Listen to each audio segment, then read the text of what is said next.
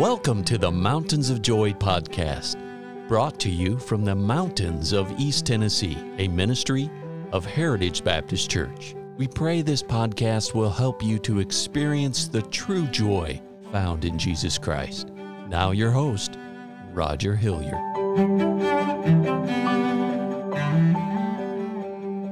Well, I hope you're having a great week.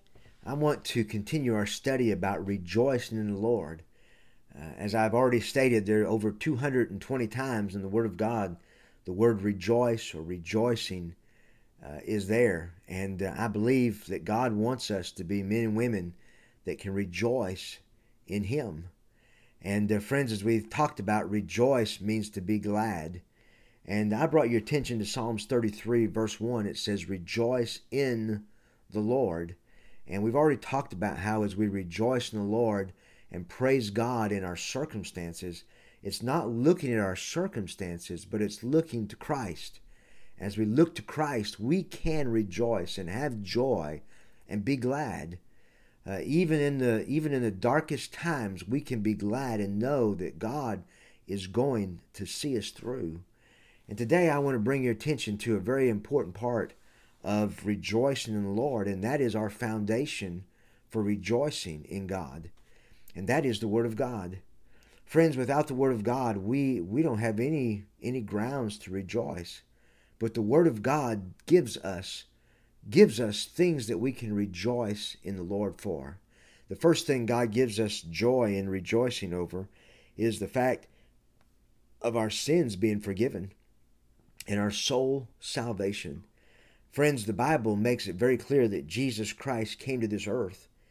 He was born through the Virgin Mary. He lived a, he lived a sinless, perfect life on this earth. They brought him and they crucified him.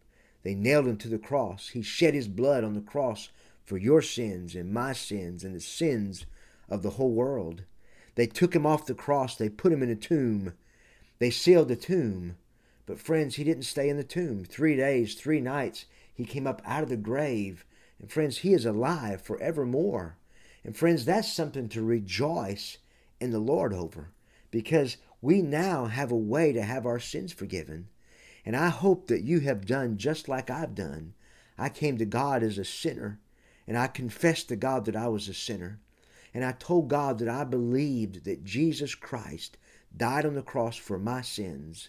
And I believe he rose from the dead. And I asked Jesus to come into my heart and to forgive me of my sins.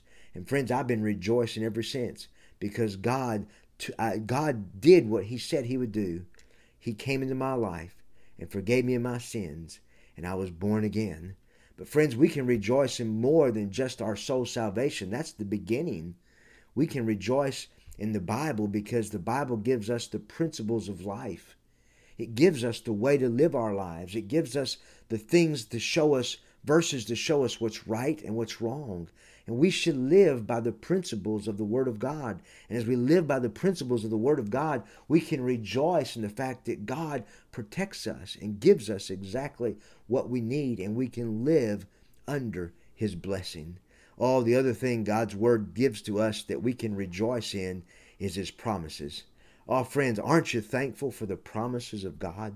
He has promised us so many wonderful things. What is what are some of the promises? Oh, one of the great promises I know is that He will never leave me nor forsake me. What a promise, friends. God will never leave you and He will never forsake you. He is there for you. No matter what you go through, He is there to you, for you to lean upon. And He'll help you through whatever struggle, whatever t- difficult time you're going through. He will guide you. Friends, He says that if we'll trust in Him, He will never lead us to confusion. What a promise. He can guide us and show us what's right and wrong. He can show us how to raise and to guide our families. He can show us how to live our lives and where to put the emphasis on. He can show us the ways to invest our lives and uh, to, to make the most of our lives and resources. Friends, I tell you, because of the Word of God, we can rejoice in the Lord. And friends, the attack today is going on our nation is going on in our country is attack on the Word of God.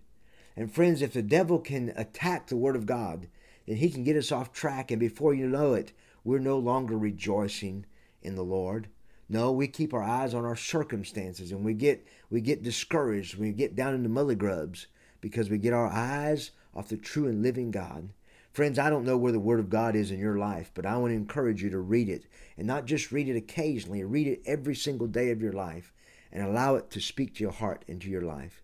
Friends, if you don't have a home church that you attend faithfully, I'd like to right now give you a personal invitation to come and visit us at the Heritage Baptist Church in Jacksboro, Tennessee, 144 East Memorial Lane. We would love to have you come and join us uh, and be with us in one of our services on a Sunday morning, our morning worship service.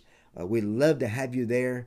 Uh, and uh, I know you'd be in, you'd be welcomed, and I believe you'd enjoy the service in a great way.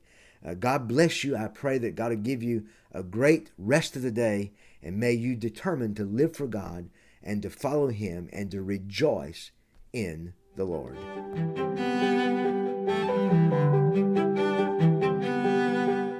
Thank you for listening today. And our hope and prayer for you is that you know Jesus Christ as your Savior.